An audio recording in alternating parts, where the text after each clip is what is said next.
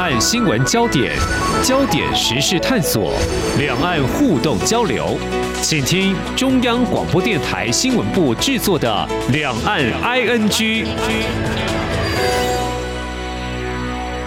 听众朋友，你好，我是黄丽杰，欢迎收听《两岸 ING》节目。呃，有句话说“姜还是老的辣”啊，我要说的并不单纯是比资历，而是实力哦。我们在半导体产业的发展来关心这个话题，像创立一九八七年那个时候的台积电，现在是全球晶圆代工龙头哦，可以说是当之无愧。嗯，当最近台湾的媒体，相信像日本这些外媒也都会关注报道，台日企业共同投资合作台积电的熊本厂，在二月二十四号。好，正式营运。当然，在日本还会有这个二厂熊本二厂。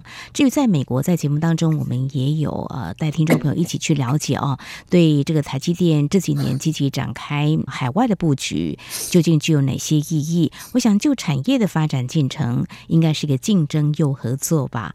基于自身最大利益采取的营运策略，也可能会显得非常的微妙哦。好，这个台日合作对双方各有哪些好处？另外一方面，在今天我们也要带听众朋友来了解台积电呢，在美国亚利桑那州的投资，也来看他们致力要让这个制造业回流，而且企图重新找回早年半导体制造领导地位。那么台积电在当地的市场目前进度，如果现在看起来似乎是比较落后这个日本的这个熊本哦。不过所谓后有追兵哦，在美国这个部分，如果说呃不想当老二的业者，是不是？已经俨然浮现，究竟对我们台积电有哪些威胁？当然，我们应该也握有我们的优势。我们在今天特别邀请《财讯双周刊》副总编辑林宏达来观察探讨。欢迎副总编，您好。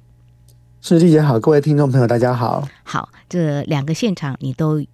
亲自啊去看了哈，做深度的观察报道，在美国还有在日本。我想先从比较近的日本来说好了，好不好？这个台积电在美国、日本设厂，那我想你也采访一些重要的相关人士。嗯，或许我们就简单粗浅从台积电创办人张忠谋在现场说了哪些话，也许可以看到一些趋势跟轮廓哦。先谈日本好了哈，这个日本熊本厂对外宣布正式营运，我们来看张忠谋他是这么说的哦：台积电在日本的新工厂会提高日本跟全球晶片供应链的韧性，相信这会是半导体制造业在日本复兴的。开始，嗯，是不是可以从两个层面探讨？一个就是会提高日本跟全球晶片供应链的韧性，显示日本过去其实它在半导体发展也不错，但是有受到美国一个限制发展半导体多年之后，现在可以大展身手，是不是可以这样子来从这个角度来看呢？嗯。我想跟各位分享一个数字就好哦。嗯，那我想过去在提到日本的半导体的时候，都认为说日本在设备跟材料上面还是拥有还不错的一个位置，虽然。在日本半导体制造最先进的大概就是到四十纳米哦，到后面就没有再继续投资新的制程。嗯，但是这一次我在台积电看到一个数字，就是在去年的时候，JSM 就是台积电投资的日本的这个半导体的公司，他就讲那个熊本的新厂哦，初期它的这个在地采购的比例哦只有百分之二十五啊，然后这一次。在财报仪式里面打出来的一个数字啊，到二零二六年的时候才能到百分之五十，到二零三零年的时候才能到百分之六十。这个数字是什么意思呢？这就是现在台积电在地采购在台湾在地采购的比例是百分之六十。对，就是说日本熊本厂要到二零三零年才能达到台积电在台湾的在地采购的这个状况。哦哦，那换句话说，我们台厂部分的话，在熊本厂初期，我们台厂是会受惠，可以这样讲吗？其实应该讲说，来自台湾跟美国的供应链去共同支持日本。哦嗯、那我们采访的时候发现，哎，为什么会这样？我们也很惊讶哦。就是说，问这个供应链里面的人，他们就说，其实因为在过去这几年，你看四十纳米跟我们现在台湾现在三纳米啊，接下来两纳米，中间有蛮多世代的差别嘛。对，那很多先进制程所用的化学品，其实日本就用不到了。比如说我们举个例子，你三纳米其实需要非常高纯度的硫酸，嗯，这些硫酸的纯度要高到 PPT，用 PPT 等级来计算，嗯哼，就是每一兆里面只能够有一点点的这个杂质。嗯、我以前写过它的比喻，就是说，你如果把黄豆堆起来，堆它一零一那么高，嗯，那个一颗有问题，嗯，大概要到这样子。嗯、但是如果你做四十纳米，其实你不需要这么高纯度的化学品，嗯哼哼，所以。日本的这些材料厂商实力都很好，嗯、但是因为你要做新的、更往前进的，你必须到台湾来，所以其实很多厂商，我们有在文章里有写，非常非常多日厂其实都要台湾来设厂来生产的，因为对呀，这样它才能跟进先进制程的发展。是，所以当熊本厂移回去，它就有理由在日本也生产这样高纯度的重要的材料，让日本的材料的实力再发挥出来。哦，所以对于日本来说，他们的半导体又可以慢慢的走向另外一个，他们至少现在的汽车啦各方面的晶片，应该是他们所需求的。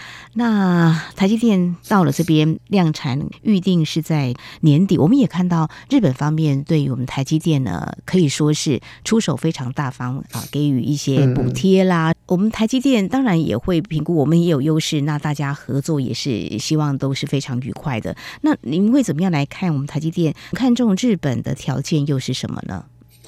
嗯，就像我们刚刚讲的，日本的先进的制程一直停留在四十纳米。嗯，那在这一次日本的金产大臣其实讲了一段话，我觉得其实蛮反映他们的感受，就是他说当年美日半导体大战的时候，他只是金产省刚进去的一个职员，嗯嗯，所以他亲眼看到美国。跟日本战斗的这个过程里面，日本的半导体的实力就是一步一步的下滑。嗯，那但是他就说，这一次他们一定要把日本的半导体的实力恢复回来。其实日本政府出了这个钱，让台积电在熊本可以盖新厂，嗯，其实是一个很聪明的方法，因为他们想要透过大的投资，嗯，去补上产业的拼图，而且呢，他们说。这样我们在熊本厂工作的人的薪水都比当地要高出至少五万块日币。日本政府希望就是大投资之后，大家的薪水都往上升，不要再犹豫不做投资了。嗯，那这个确实现在都看到这个效果。那对台积电来讲，它的效果就是，当日本人愿意在做更多新的投资的时候，其实日本有很多呃好的技术，嗯，它只要再加上半导体，它都可以再往前进。比如说，其实 Sony 啊。是一个很厉害的公司，它在感测器是全球领先的公司。嗯哼。可是呢，它过去几年受到，因为它大客户华为，因为美中的科技战，它的采购量当然就下滑了嘛。嗯哼。再加上三星其实积极的在追赶这个 Sony，所以这次熊本厂的旁边就是 Sony 的感测器厂。哦。那 Sony 其实今年就喊说，它全球市占率要达到全球的六成。那如果有了台积电的这个帮忙跟协助他的投资的担子也会稍微轻一点，可以分担。那所以，Sony 就开始哎、欸、往前冲了，对不对？嗯哼。同时，我们也看到像 Toyota 跟 Denso，Toyota、嗯、Toyota 在第一次熊本厂投资的时候是不在名单里的，而且 Toyota 以前也都是透过协力厂商，别人去做好零组件给他选，他就是他就是一个大买家嘛，嗯、他只要开开心心的去选这个别人提的零组件就好。嗯。但是这一次，不止 Toyota 已经入股了。JSM 表示他们要自己来参与半导体之外，丰田章男其实有亲自出席，他没有发言，嗯、但他有出席。哦哦哦哦，哦，社长亲自出席哦。嗯，那丰田是日本非常指标性的大公司哦。嗯，那其实各位去看丰田对于未来的汽车发展是有一个非常丰富的想象。嗯嗯，他有个叫做 Woven City 的计划，他希望。为一整个城市去打造一个软体的作业系统，然后这里面呢，所有的车子是自动的，有送货的车，地下可以挖，就是只供自驾车嗯走的路，嗯、整个城市里面都是机器人去替人服务。哦、但是我讲一句话，现在日本的汽车业因为半导体的落后，嗯、所以呢，你要实现自驾，你要实现云，你要实现这些，基本上你都是处于一个劣势，因为你没有先进半导体是办不到的。嗯，所以这也难怪我们台积电跟日本厂商的合作，让日本政府呢也大方给了补贴，都感觉很快嘛，哈。这个熊本二厂也即将未来会看到。那我们刚刚有说，嗯，日本政府已经宣布会在向台积电补助四十八点六亿美元，这个第二工厂就要新建。所以，如果就产业的发展来看，台日之间的半导体的合作。可能是首次看到日本的这个产业这么的积极，那台积电也是乐见未来在一些技术方面，我们也是可以有一些学习跟大家相互的一个支援吧。你刚刚有提到一些像 Sony 的感测器等等，这是在熊本。那在熊本这个部分的话，今年量产之后就可以看到未来的啊、呃、日本的这方面的发展哈。呃，那。台厂目前有一些会跟着台积电过去吗？嗯，现在因为台日没有很远，所以很多都是那种透过海运直接运过去。嗯，那很多台商其实确实是有想要往日本去投资的意愿，但是目前他们就是先设办公室。其实日本人也需要花一些时间来跟他磨合，所以我想大家都还在布局的一个阶段。嗯嗯，好，在当天他的一个揭幕就是对外啊预告年底要量产哈。那未来熊本一厂跟二厂主要还是。满足这个汽车晶片嘛，还有刚才您所提到的，就是呃，他们要打造一个城市。这个现在听起来看起来就是一个目前他们有很多的劣势哦，但未来晶片的发展是会朝这个方向来打造。日本需求的是这些，是不是？还是有其他的？应该是说，在一场的时候，其实也有介绍，就是在做感测器跟这个 Denso 的车用的晶片。嗯，那一场其实它还没有用到六纳米或七纳米这样的先进的制程，这要等到二厂。所以在一场的部分，还是目前现有的一个产品。我想在这一次大会里面，日本的金产大臣也讲了，未来日本在于对于 AI 或者是这种先进的需求会明显多很多。那这个时候。台积电在地生产对日本就很重视，他应该希望有在地制造可以稳固日本在这方面的供应链的一个安全。嗯哼，好，这样子的一个改变，那么究竟对我们的台湾的厂商，过去台积电在我们台湾，当然我们是先进的制程，那有供应链。啊、那现在日本又是另外一个供应链的开始，那么对于产业的发展呢，哦、会有一番的波动跟变化哦。那提到 AI，嗯、我想这是一个发展的趋势，大家现在谈到都是这样子的面向，但是究竟有哪些的产品会成为？在未来可见的会带动一个革命性或者是一个趋势的发展。我想在等一下呢，我们再请《财讯双周刊》的副总编辑林宏达再跟我们谈。那美国呢？最近你也特别到了美国一趟哈。其实，在亚利桑那州台积电当时设厂一两年前的时候，嗯，其实台湾媒体也有机会到那边去看。但现在呢，也许我们多。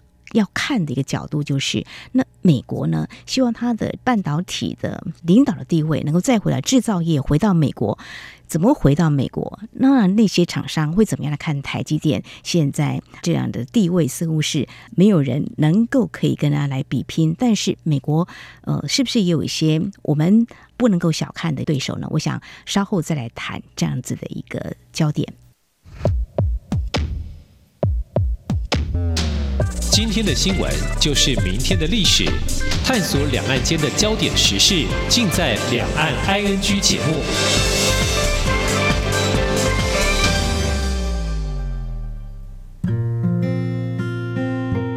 对于台湾的政治、社会与历史，以及中国的新闻事件及议题，台湾是怎么想的？中央广播电台每周五晚间九点三十分到十点播出的。台湾怎么想？节目由王家轩主持，以人为出发点进行深入访谈或解析，多面向探索人物、书籍、历史与新闻等议题。如果您对台湾怎么想节目有任何收听感想或意见，欢迎写信到台北市北安路五十五号台湾怎么想节目收，也可以透过电子邮件。节目有两个信箱：二零二零 at rti o r g t w，或是二零二零零二零三 at gmail dot com。而更多精彩丰富的节目内容，都可以透过网络或是 Podcast 平台搜寻“台湾怎么想”节目收听。欢迎听众朋友持续锁定收听每周五晚间九点三十分到十点播出的《台湾怎么想》节目。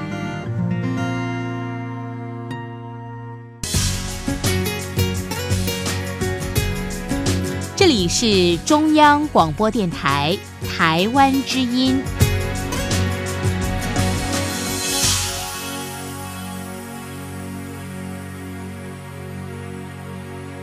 这里是中央广播电台，听众朋友继续收听的节目《两岸 ING》。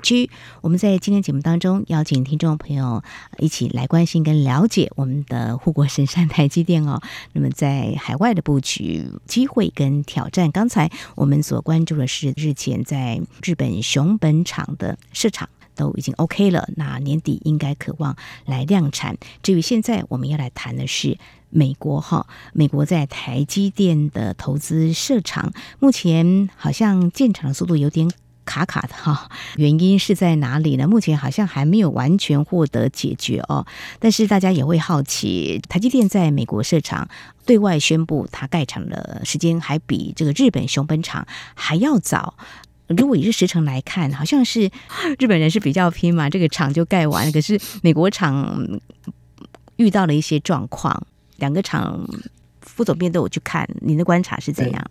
其实我想这样的比较是不太准确的啦，哦、因为我去过亚利桑那州的厂，它几乎是一整个山谷都是空的，呃，等于就是让台积电在那边盖，所以亚利桑那厂的规模非常大，他一天要用到一万多名的工人在那里工作，你可以想象，嗯嗯嗯、而且他做的是那五纳米。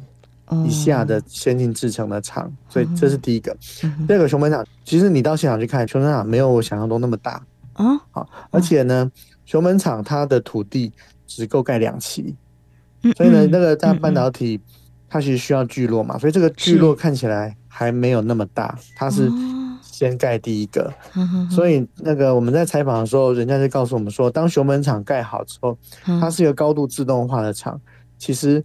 至少台积电去上班的人，他不会那么多到让你塞车。嗯、当然，附近有很多的呃周边的供应商在盖这个他们自己的工厂，那个地方确实是欣欣向荣。嗯、但是因为日本厂小，美国厂大，嗯，所以日本厂是盖的时间比较短，但是不代表美国厂真的很慢。哦、嗯，而且呢，其实我们侧面了解了，嗯嗯，嗯如果用台湾的速度，大概只要日本的一半就盖完了。哦 这样子哦、嗯，所以这个开幕典礼大家也不好意思。啊 对，不好意思。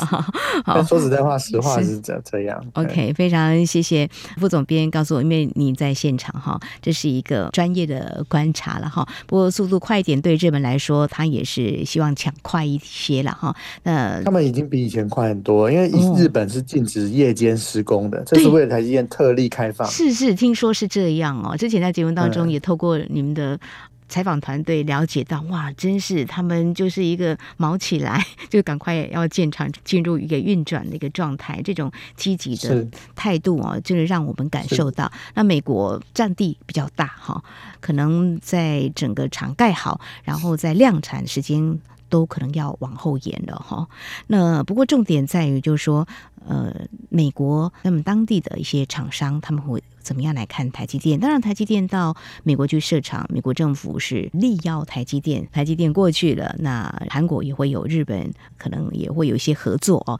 那最近好像在一个场合当中可以看到台积电的竞争对手是不是引然成型？就是呃，有一些潜在的竞争对手呢？嗯，是不是来告诉我们，最近到旧金山这边好像看到 Intel 大会也有秀出这种氛围呢？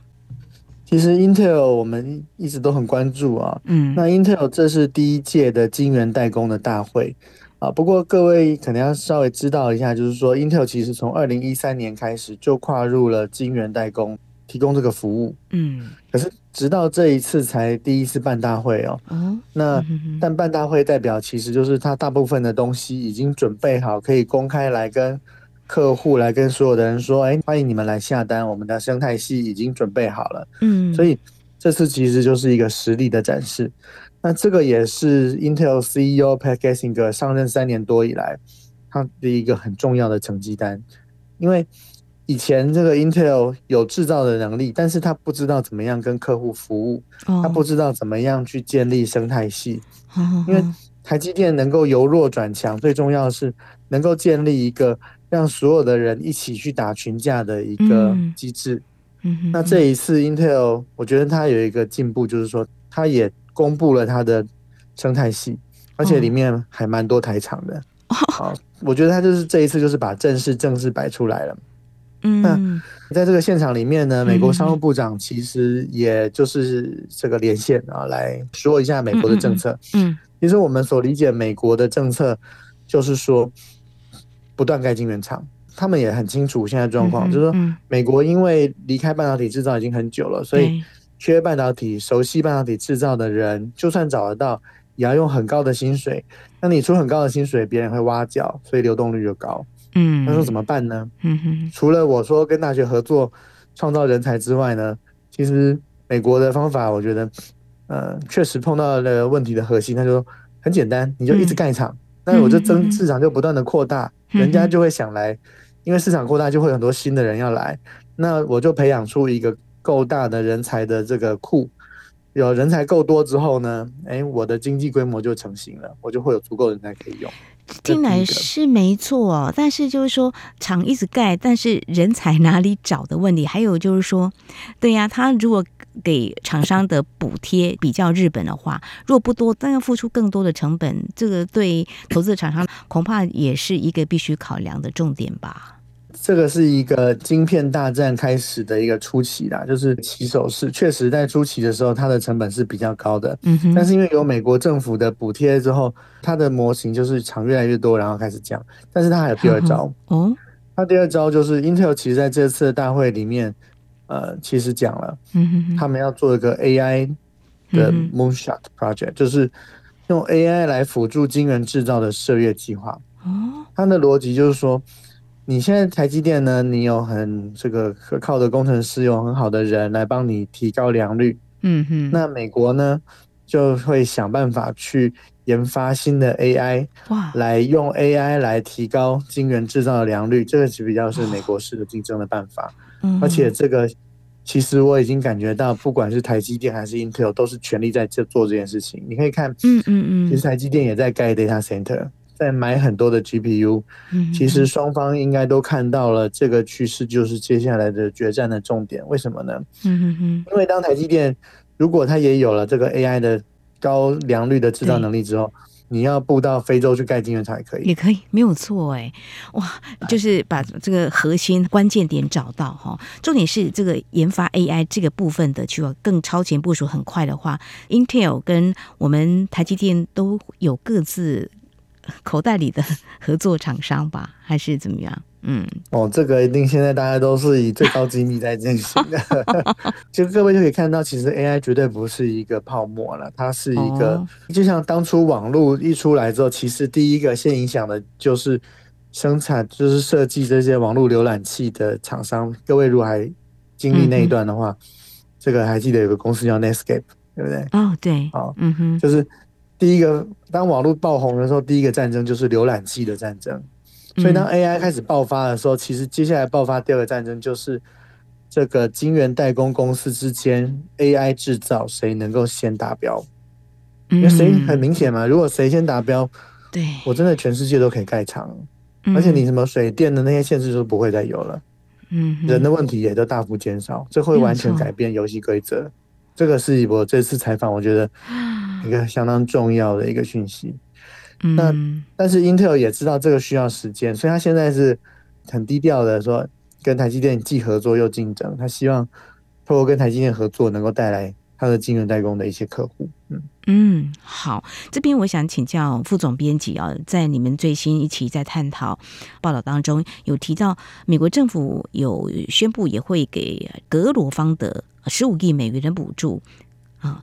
可不可以谈谈这家公司对我们台积电 相关的发展？像刚才我们谈到未来趋势啊，用 AI 啦，哈，然后以后如果真的搞定的话呢，未来你即便在非洲哈一片空旷的地方，都也是可以啊来盖这个半导体的这个晶圆厂。呃，这家公司到底他想做些什么啊？嗯，其实美国是就是要确定它供应链的安全。嗯，所以呢，格罗方德是做成熟制成的公司。其实，在美国，如果成熟制成晶圆厂的话，它是最主要的。哦，好，所以，嗯，美国可能要补贴它，希望它在扩张产能，或者是在做一些制成上的一些投资。嗯，就是这样。但是反过来看，你可以看这一次的 Intel。嗯，其实 Intel 也有成熟制程。那它就这一次它的做法就是跟联电站在一起，去跟联电合作。来用 Intel 在美国的成熟制程的工厂，来提供晶圆代工制造服务，嗯嗯，所以在这一块，其实美国的成熟制程的拼图正在进行当中。嗯，哦，原来是这样，嗯、所以 Intel 它也有它的这个成熟的一个制程。那我们台积电现在就两奈米、二奈米跟三奈米，这个是所谓先进的制程。也算成熟了吗？还是其实还是在一个渐进、呃？现在都讲七纳米以对七以下算是先进制程，先进制程嘛？哈、哦，七以上的话比较算是成熟制程。嗯、所以这个台积电的全球研发中心就在台湾嘛，它所扮演的角色是越来越重要。我们怎样来看一个揭牌成立？嗯，其实台积电的布局。策略就是在海外，它要两成的产能会放在海外。嗯，那最先进的制程以及研发放在台湾。那其实像 Intel，呃，制造能力可能目前还比不上台积电嘛，哦，在代工这个部分。嗯、但是它的一个诉求点就是，我给你一个选择，让你可以在美国、欧洲这些，接下来你可以用 Intel 最先进的十八 A 制程来制造。嗯，那目前台积电还没有把最先进的制程放在海外制造嘛，所以。两边的竞争，现在第一个就是制造地也是一个竞争的点。那台积电的策略就是，因为台湾优先发展，所以我我把最先进的研发跟制造还是放在台湾，但是我其他相对接近对手的，比如说你看在这个日本有六纳米，嗯，啊，接下来要设厂，那在美国有五纳米跟三纳米，接下来要设厂，所以。它也是尽量去满足客户对于接近市场供应链安全的一个需求，这是双方竞争的重点。未来在美、亚、欧这三州都会有两个呃，Intel 跟台积电的这个布局，国际化布局，这是很重要的。嗯，进入一个。竞争感觉，这个呃氛围还蛮浓厚的。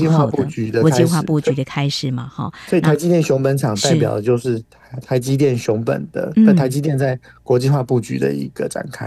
嗯，好，最后点到一点点美亚欧，中国大陆似乎目前看起来，呃，我们要怎么样来看现在的国际的趋势的一个？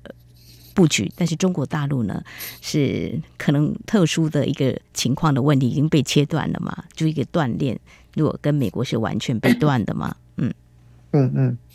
不过我想，这个科技都是始终都是竞争的啦哦，所以、嗯、呃，各国目前大家都是自己在发展自己的技术，即使是美国、日本。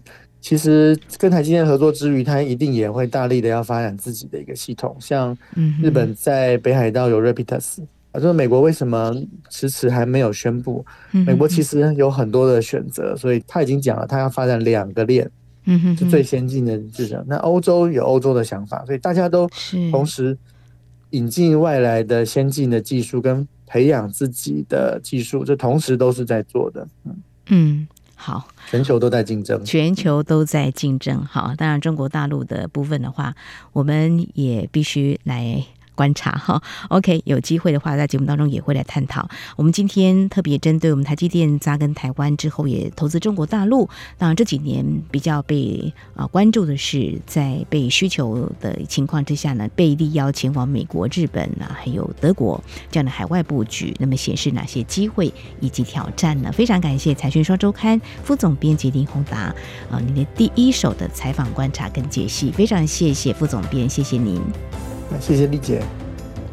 好，以上就是今天两岸 NG 节目，非常感谢听众朋友您的收听，黄丽姐祝福您，我们下次同一时间空中再会。